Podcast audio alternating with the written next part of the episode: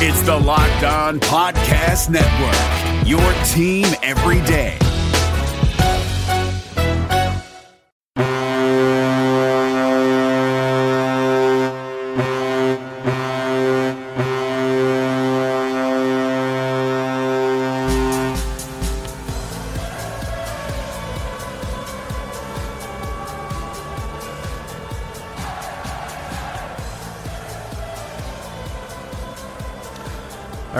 Going on, Avalanche fans? Welcome to the Locked On Avalanche podcast. We are part of the Locked On Podcast Network, your team every day, and we are here with another episode of your Locked On Avalanche.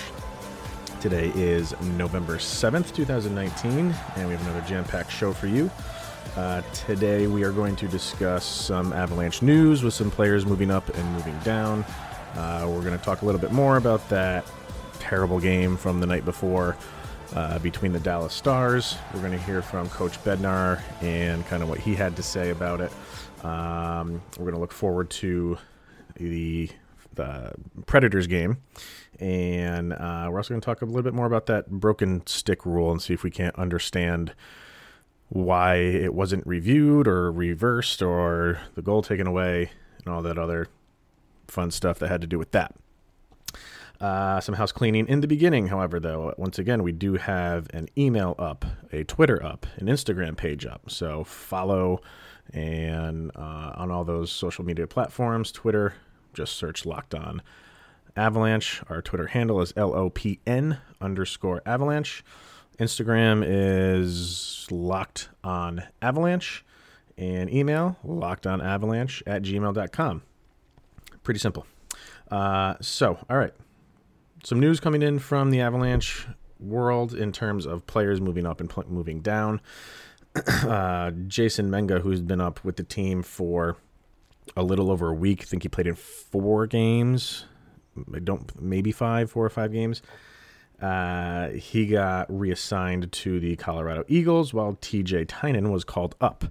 Um, is this an earth shattering move? By no stretch of the imagination, is it? Um, is it an understandable one? Yeah, it definitely is. Uh, Mengo did not register a single point um, in his short time up with the pros. So why not make a move? Um, bring up TJ uh, Tynan, which will, um, you know, it, it, is it going? You know, nobody's going to replace Mikko Rantanen. Let's not kid ourselves. But it's one of those things where he's kind of proven himself, uh, not only this year but last year um, so give the guy a shot. You signed him in the offseason. Uh, he's going to come up at some point, and now is the perfect time to do it. You tried it with Menga, didn't work. So now you call up Tynan, maybe throw a little bit of spark into that team, just some new blood. Uh, is he going to move mountains? I don't anticipate him doing that, especially with his first game being against, uh, you know, Nashville. Like, kind of good luck, kid. Um, but he's he's he's been around. He he's he knows obviously what he's there for and what to do. And um, will it take him a couple games to get going? Let's hope not. Uh, but unfortunately, that seems to be the case when you call anybody up who hasn't really played in the NHL in a little while, and that's Tynan. Um, he's doing very well in in the minors uh, so far this year with Colorado Eagles through 12 games, excuse me, through 10 games, he has 12 points, two goals, and 10 assists. Um, kind of a background on him. He was drafted by Columbus. I believe it was in the third round that he was drafted by Columbus, uh, signed with Vegas. And last year, with Vegas's uh, minor league team in the AHL, in 71 games, he had 71 points. Um, so he's he's got the ability. Um, he's a really good skater. He's a fast skater. Uh, his only the knock on him is he's a little on the undersized scale. Um, he's about 5'8", 165 pounds. So he can play center, he can play right wing. Probably will play right wing because that's what Manga played when he was called up um, to kind of fill that Rantanen spot. So that would be. I can't imagine they would throw him in as a centerman right now. Just would not seem to work. So um, it's a move. Like I said, does it Move mountains? No, but um, give the kid a chance. Who knows? Maybe he'll strike lightning in a bottle. Um, so, kind of moving forward at the same time moving backward. I don't want to dwell too much on the the uh, Dallas Stars game, but it's not so much about just the Dallas Stars game, just as in general, where are the Avalanche now? It's kind of been well documented that they are not doing so well, um, and it's it's kind of amazing to see the free fall this this team has gone through since what 11 minutes left in the third period of the Florida game. It seemed like they had that game in hand uh, after MacKinnon scored the goal to make it three to one. Uh, but as everybody knows, that's the most dangerous lead in hockey, and it it bit them. Um, and since then, the Avs just have not not been right. So what do we do? Do we go into panic mode? I'm not. Um, I'm sure I know that there's you know fans and fan faithful and look on social media, but social media was built for people to freak out. So um, and that's exactly what they're doing. I'm not in freak out mode whatsoever. But what do the Avs do? Do they make do they make some sort of a deal? I think it's a little early in the season for teams to be wheeling and dealing. Um, but do the Avalanche kind of force the issue with somebody that maybe isn't necessarily quote unquote on the trading block, but kind of reach out to a team just to to gauge their interest in a player? I, I don't. It, that's it's really tough because we're not given answers on how long Rantanen and Landeskog are going to be out. We know Landeskog is going to be out longer. We get the week to week thing with with Mikko Rantanen, but it, the Avalanche know for sure. They're not telling us. I think if they felt both of these guys were going to be out for an extended amount of time, say Mikko Rantanen was going to be out for as long as Landeskog was, I think they would make some sort of move. I can't say what that would be. I'm not front office type of person that just makes these guesses. Um, that's not for me to say. Would they do it? I do. I think they would. But right now, I don't think that's what anybody's thinking about. I think people are just concerned about five losses in a row. And when you talk about the Avalanche and a string of losses, you you instantly go back to the horrible season they had a few years ago, which is on record as being one of the worst in NHL history. The drought they had last year, when the calendar, or technically, you know, whatever you know what I mean, 2019, when the calendar turned in January and February. So people get concerned when the Avalanche start losing. It's kind of just the nature of the beast with the Colorado Avalanche. But if you look at why they're not doing well and when they're not doing well, um, it, it's kind of consistent. They're not starting games well. They're not finishing games well. They have that middle period where they're doing excellent. If we could play a 20 minute period and call it period two, I think the Avalanche would probably be victors on more of these games than they're losing. But obviously, that doesn't we can't play an NHL game that way. So they have to figure out how to to start these games uh, ready to go and finish these games um, with some effort. Um, will they get there?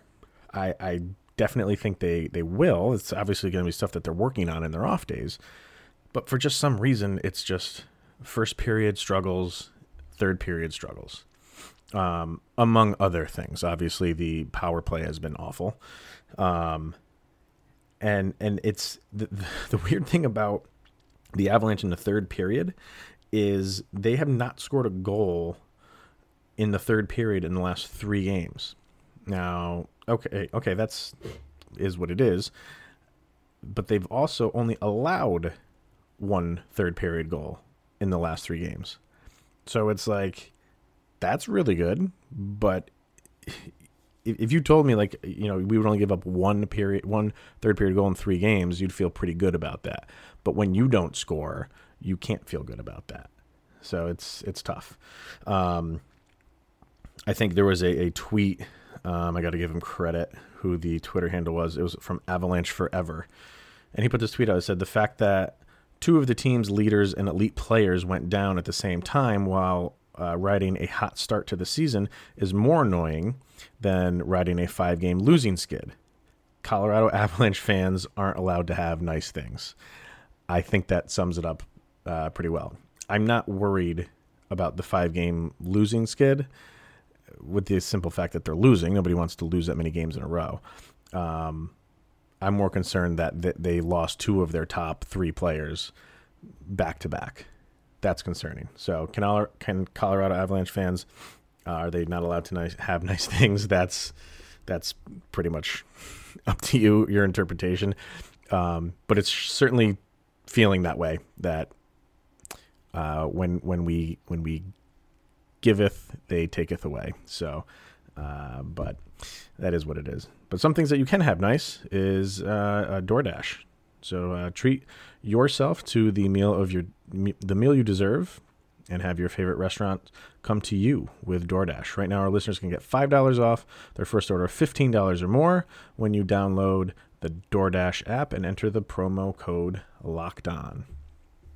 My name is Paul Stewart, a third generation Irishman from Dorchester, Mass. I made it to the NHL as both a player and a referee. I was even elected to the U.S. Hockey Hall of Fame. When I was skating, I had my share of lumps and bumps. I gave a few back, too. As a stand up old school guy, I've always been hesitant to try fads, but recently I became a big fan of a company called Easy Feeling Wellness. A hockey buddy sent me 1,000 milligrams of intensive relief rub. Easy Feeling markets a line of natural plant based hemp extract products, including gummies, soft gels with melatonin, and tinctures. Their motto is to enjoy every day, which all of us banged up baby boomers and old skaters can relate to. Easy Feeling products are non addictive, they don't get you high, and they're perfectly legal. Give Easy Feeling a try by going to easyfeelingwellness.com. They will even give you 20% off your first order by using my special code PS20. Easy Feeling Wellness. Enjoy every day. Don't Luca now, but the Los Angeles Clippers might be in trouble. From our local experts to your ears, these are the biggest stories on the Locked On Podcast Network. Dallas Mavericks forward Luka Doncic dropped a triple double and an overtime buzzer beating three pointer to tie their series with the Los Angeles Clippers. You have to listen to Locked On Mavericks today for a very hype Nick Angstadt. To the NFL, where 77 positive COVID tests from 11 teams were re examined by a New Jersey lab. All of those tests have now come back negative. For the latest on the NFL's quest to return, subscribe to Locked On NFL and the new Peacock and Williamson NFL show. And finally, Sources tell ESPN's Adam Schefter that Baltimore Ravens quarterback Lamar Jackson missed two training camp practices due to a groin injury. Listen to Locked On Ravens for the latest on the reigning MVP and why the team released Earl Thomas. Local experts on the biggest stories. It's the Locked On Podcast Network, your team every day. All right, so um, after the Dallas game that the Avalanche dropped 4 to 1, Jared Bednar had a uh, short press conference and uh, some pretty interesting responses. Talks about the broken stick issue um, and some things that went right and went wrong for the Avalanche during that game. So let's listen into that short press conference. I mean, we made a mistake there on the on the first first break out of the game, right? We turned the puck back and then you know, turned the puck over and it ended up in the back of our net. So that wasn't an ideal an ideal start for us. And then we got into penalty trouble. I took one on the challenge, and I think we took three more in the first period.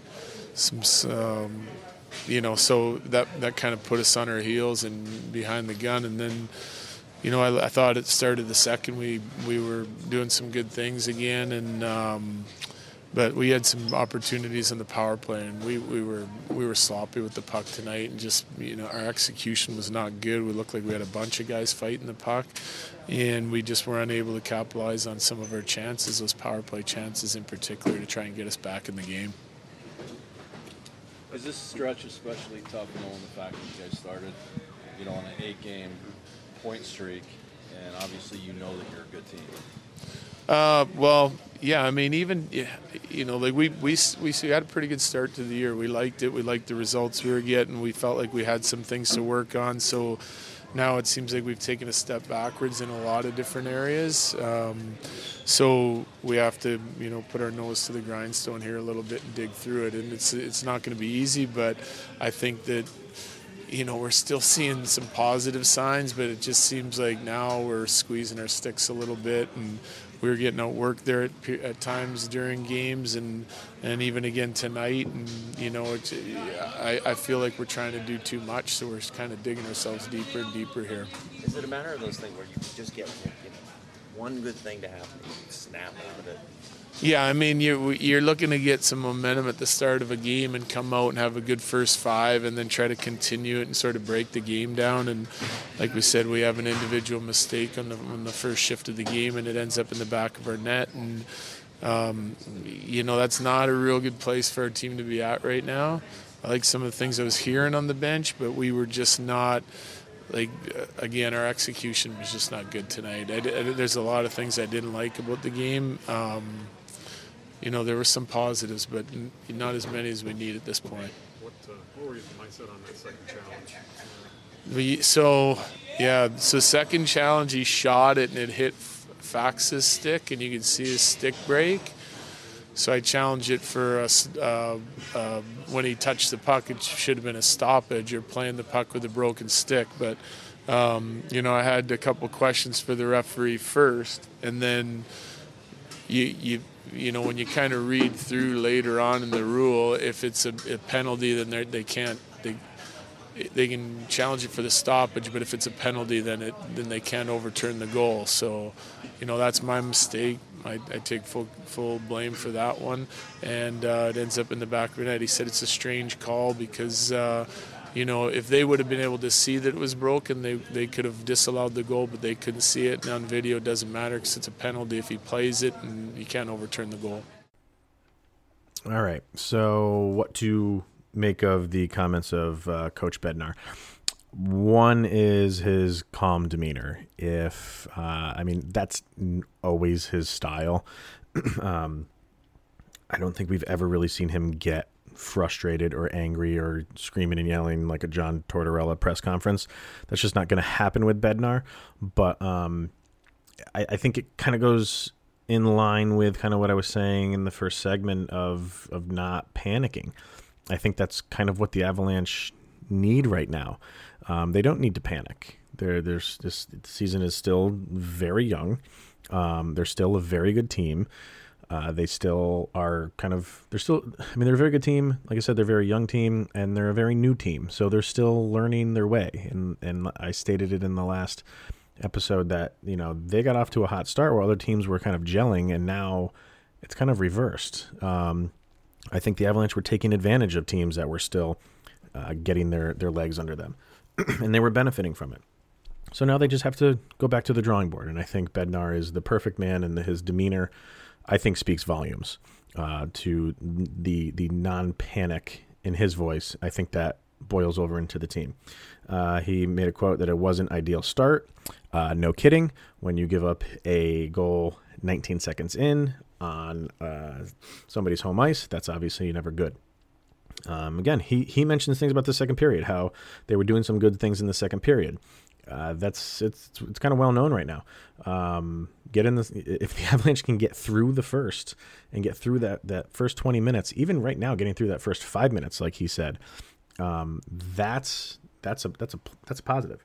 So if they can get into the second, the way things are going right now, um, I think their chances are a lot better if they're in a good position heading into the second. Um, and when I say good good position, I mean either tied or in the lead because because right now if they're down um, obviously, it's a struggle. Uh, obviously, he said they said that they've taken a step backwards in certain areas. I he didn't any mention any specifics. It's got to be the power play. When you go zero for eight on the power play with this team, that is not good. He says he's seen positive signs. I I don't know exactly what they are. I mean, you can pull positive out of any game no matter how bad it is. But um, I wouldn't blow that up into um, these are are incredibly positive things, and we can work on them. Avalanche have a lot, lot of work to do right now. So, are there positive signs? Sure. Um, I would say the the issues are more glaring than what's positive. Um, and one of the issues, and he even touched on it, was they're trying to do too much. Um, I can't remember how he phrased it, but you know, the the puck was kind of skipping around on guys. Passes were just a touch too far in front or too far behind. So if they tighten things like that up, um, they'll be okay. Um, so getting to the broken stick issue, he he mentioned it, and even in his answer, it might be a little bit confusing to people. But um, if I can maybe try to, to clear this whole thing up. Um, so you're not allowed to challenge a missed penalty. It would almost be like trying to challenge every penalty thrown in football. The game would take forever. You can't do that in hockey. So you cannot challenge what you think should have been a penalty. So because of that, the Avs needed to challenge the the missed stoppage of play, which is what they did. But a broken stick isn't a missed stoppage of play. It is a penalty, which again, you cannot challenge. So the Avs were kind of in a no-win situation here. Um, because on top of that, broken stick is up to the interpretation of the ref. We always see a player take a slap shot, or uh, in this case, a puck rings off of his the shaft of the of the stick, and it breaks in half, and they drop it and they run away. That's kind of what we're accustomed to. But if if a ref feels like the stick is not broken enough, or he doesn't really notice the the stick that's broken, like he did in this case, um, they can allow them to continue playing with it. So in in this case, it, it, it I think in this case it happened so fast, and the stick wasn't visibly broken right off the bat, right off that shot from the blue line. That and then he, you know the rebound came, and then he backhanded it so quickly. I don't think the ref noticed the stick was was broken because it was still kind of intact at that point. Um, it was just a crazy series of events, and and it's it was not going to benefit Colorado, and it didn't. So you and, and Bednar kind of owns up to to uh, challenging it. You almost have to, but you shouldn't have, if that makes any sense, because you knew you weren't going to win that. But you kind of have to, t- you, you kind of have to take the chance and and hopefully, you know, the interpretation of the rule. Um, maybe there's something there. There's some gray area while they're reviewing it that it goes your in your favor. But when you step back after it happened and, and really kind of like dig into the rule, it, it, it couldn't happen. They're, they're, Avalanche were in a no-win situation, and it's just unfortunate. Um, it's going to happen. I'm sure at some point during the season we'll get one of those breaks. Um, hopefully, it's in the Stanley Cup final, but you just you just can't do anything about it right now. It's a fluke play, um, and let's again not kid ourselves. The Avalanche were not going to win that game, whether or not that goal went in. I know that made it three to one, but the way the Avalanche have been playing, it that was not going to make or break them. It would have it would have made made us feel better because it still would have kept the, score at two to one. And I guess anything is possible, but it's it's it's just rough going right now, and and that play happening is just the antithesis of that, of where the Avalanche are at right now. All right, so let's talk about the Thursday night game for a little bit. And uh, after the game, we'll kind of dive deep into how it all went down. Hopefully, the Avs can stop this five game skid and start some uh, winning streak. Uh, Nashville's coming to town, and Nashville has been a difficult ask uh, to, to, defeat for any team for a few years now. Um, I wouldn't necessarily necessarily say that they are are a hot team, but they're playing exceptionally well. They are an offensive minded team. I believe they are second in the league. Um, I'm pretty sure they're first in, in the Western Conference, and they're second in the league in goals for, uh, trailing only Washington by a few goals. So um, they can put goals in the net, so um, or pucks in the net. So the Avalanche really got to shore up that defense. Um, it's going to be tough. It's going to be a tough game. Um, the good thing about this is if the Avalanche can win this game outright in regulation, they're tied in points with Nashville at 20. So, same thing like last year when the Avalanche were going through that awful period, they were still hanging tough and, and, and in the thick of things, and they still are. And they have that hot start to thank for it. So, it happened that hot start. We shouldn't apologize for it. Um, and, and it's keeping us in the game right now. So if uh, the Avs can pull this one off, they're they're right back in the middle of it, um, and I think they will be for the duration of the season. Uh, obviously, with Predators coming to town, that brings Matt Duchene back into town. And I think every single time this man comes to Colorado from here on out, he should be given a standing ovation by the Pepsi Center crowd. I'm sure he will be, not because he was a good Avalanche player, but because he was the main focal point and the greatest trade in sports history, not hockey history, sports history. Uh, he gave us the gift that keeps on giving and probably will for the foreseeable future. So, um, the and I also kind of just want to mention the Preds did come out where they're playing the Winter Classic game. They did come out with their jerseys. I always just liked seeing what these jerseys look like, and the, I think the Stars came out with theirs today too. The Stars I'm not crazy about. I actually really like the Predators uh, Winter Winter Classic jerseys. If you haven't seen them, go check them out. They're kind of cool. Um, which makes me think that if those were announced, might be a couple weeks before the Avalanche Outdoor Stadium Series jerseys should be uh, shown to the masses, so we can all spend our money on more Avalanche sweaters, as if we don't have enough. So uh, that's it for today, Avs fans. Let's hope uh, the Avs can get these two points in regulation. Um, and that's it for now. Thanks for listening to the Locked On podcast, part of the Locked On Podcast Network, your team every day. And once again, here is my daughter Jovi. Go, Abs, go.